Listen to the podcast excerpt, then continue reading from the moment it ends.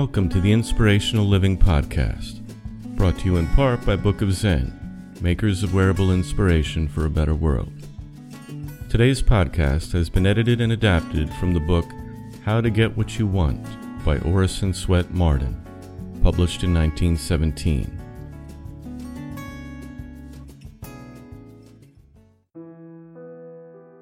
Modern science has proven that intelligence is not confined to the brain cells, but that we think as a whole, that all cell life takes part in the thinking process. Scientists tell us that the individual cells in a piece of flesh and placed near a drug that is harmful to cell life will draw away as far as they can from this harmful substance.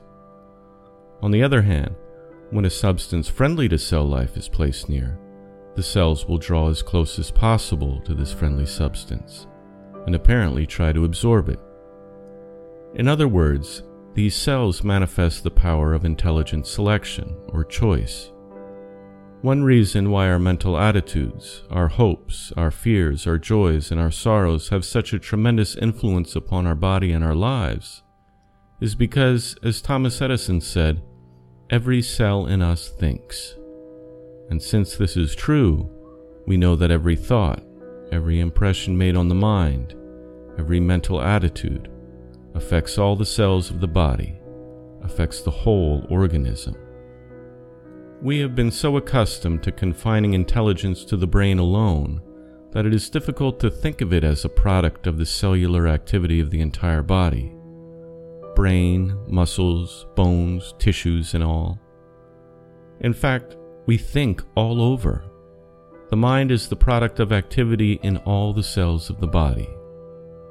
The latest scientific investigations seem to show that each one of the tiny microscopic cells of a body contains in itself creative, reproducing, repairing, recreating qualities, thus determining the entire future of the body and guiding the plan, the development, and the limitation of growth that is physically considered.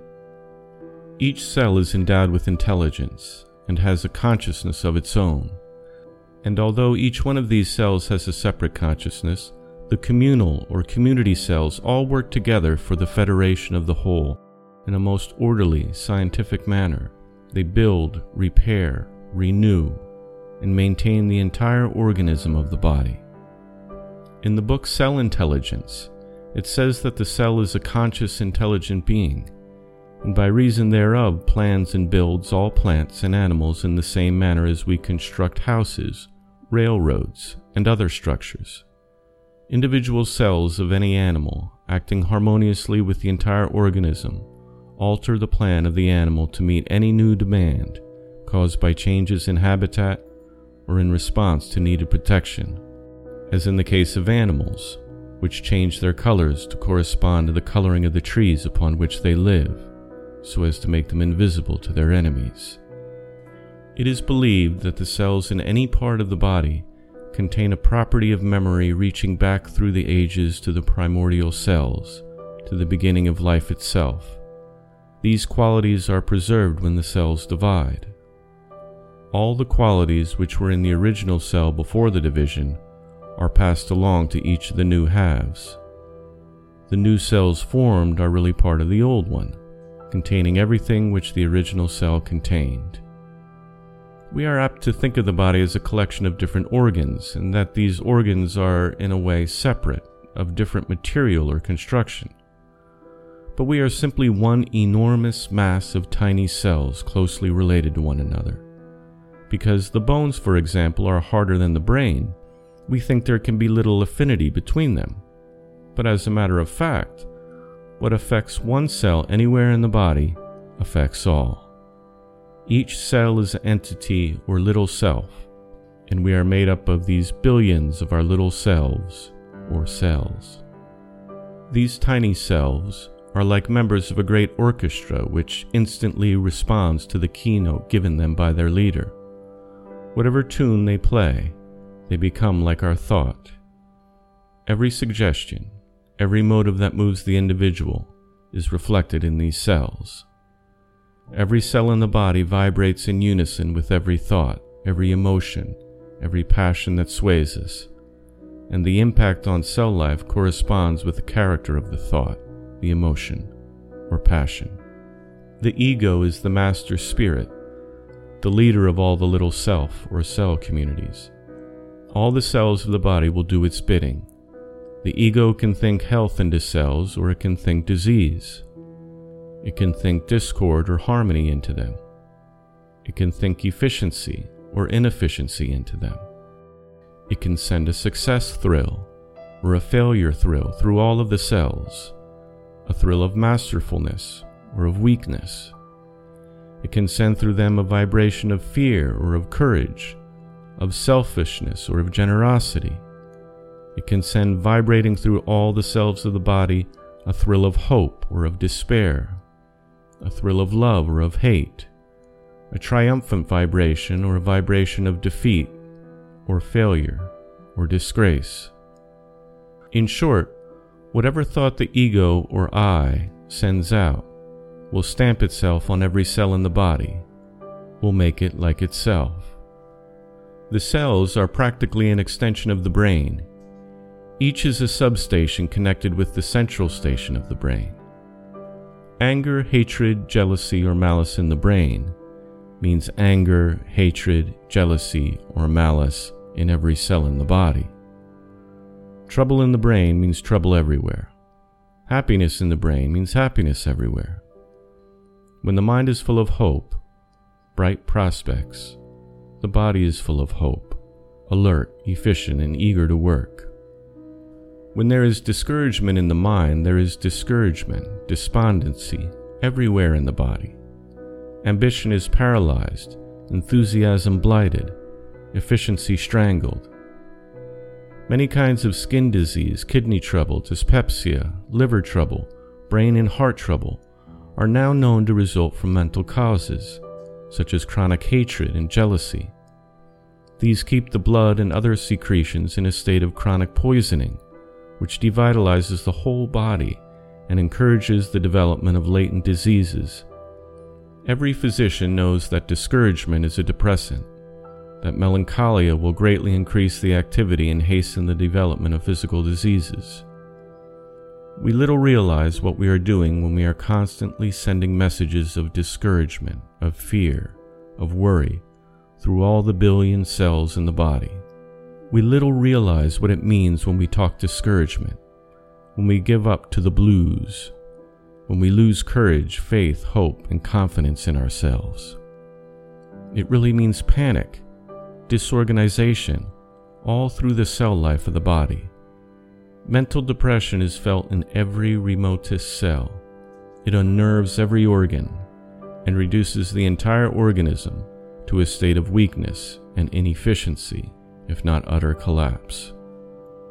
The trouble is, we have been so in the habit of thinking of the body outside of the brain itself as sort of unintelligent matter, absolutely dependent upon the control of the brain, that it is very difficult for us to grasp that the intelligence, the planner, the builder, the repairer is in each cell. When we are wounded, for instance, we do not deliberately, with our brains, send a message to the cells to repair and rebuild where the damage has been done, where the tissues have been lacerated or cut away. The cells themselves do that. They are the builders. They build the body originally, and they maintain and repair it. Some of our most advanced scientists believe that the cells of the different organs of the body constitute what we may term a community mind or brain which presides over the life and functions of each particular organ. These community brains, such as the stomach, the liver, the kidneys, the heart, get their instructions from the great central station of intelligence, the brain. We have inherited the materialist belief that thinking is confined to the brain, but the fact is the difference between the brain cells and the cells in other parts of the body is not nearly so great as we once thought. Many brain accidents have shown that the destruction of large portions of the brain tissue does not materially affect the power of thought, any more than the destruction of tissue in other parts of the body affects it. Not only this, but large portions of the brain have been removed, and yet the individual has gone on with their work apparently as before. There is no doubt that the billions of cells composing the body all belong to one intelligent whole. What affects one cell affects all, so that whatever passes through the brain cells passes through every other cell in the body. We know how instantaneously news, a sudden shock of any sort, received at the central brain station, is sent to all the organs. The heart, the kidneys, the liver, all of them are at once affected by it. This shows how intimately they must be tied together. The entire body is evidently a sort of extended brain.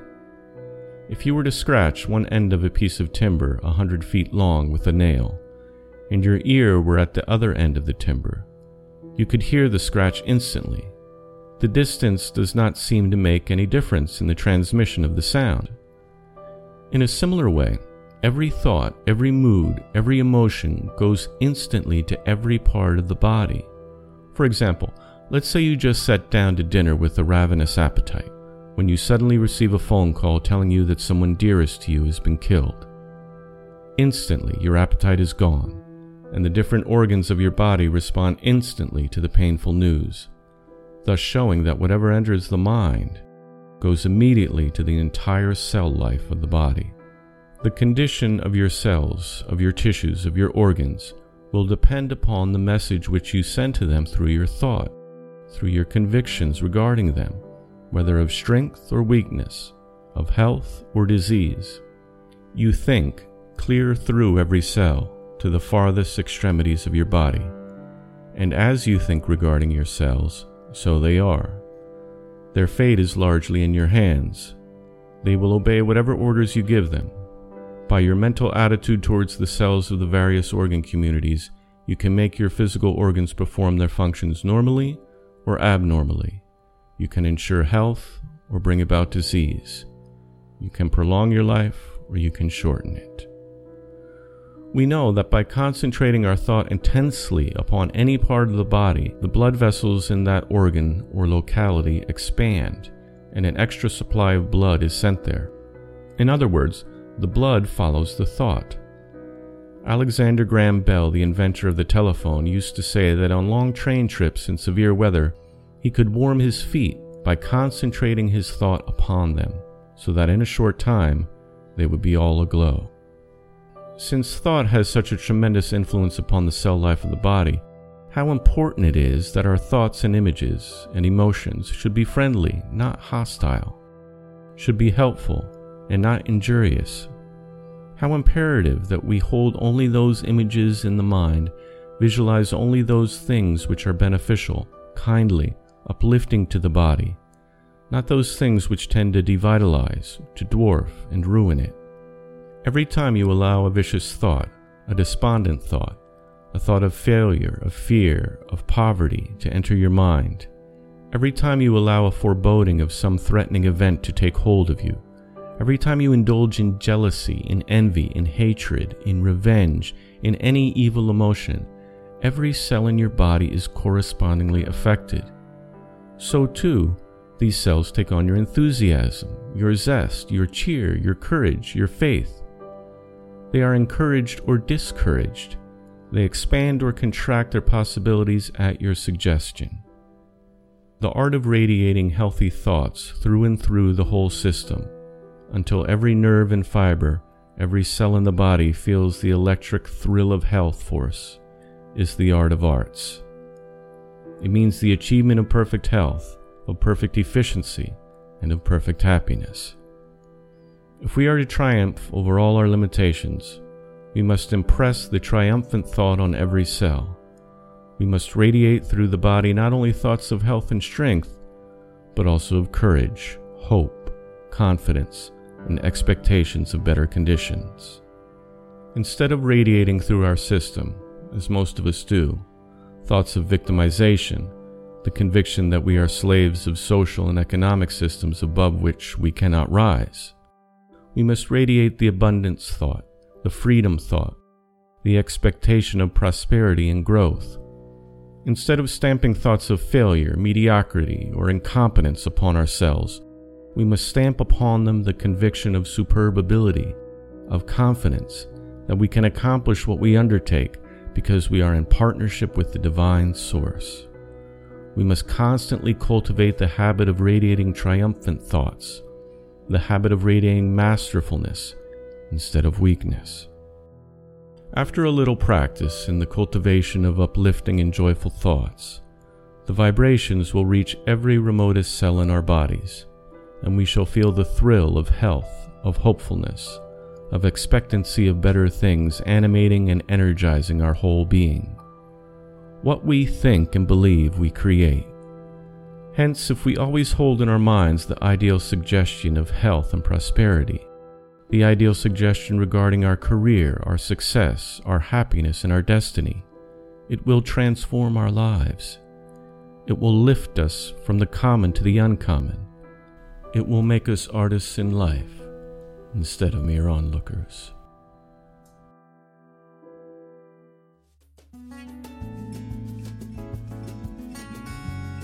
The Inspirational Living Podcast is a production of The Living Hour. For free transcripts of our podcasts, visit us online at livinghour.org. Today's podcast was sponsored in part by autosuggestion.io. Transform your life in 30 days Discover the autosuggestion sound method at autosuggestion.io. And by Book of Zen, makers of wearable inspiration and motivational gifts. Visit them online at bookofzen.com. Subscribe to the Inspirational Living Podcast by looking us up in the iTunes Store. If you're using an Android phone, download the Stitcher app and you'll find us on there. We deliver new podcasts twice a week every Tuesday and Thursday. Thanks for joining us. I look forward to talking to you next time.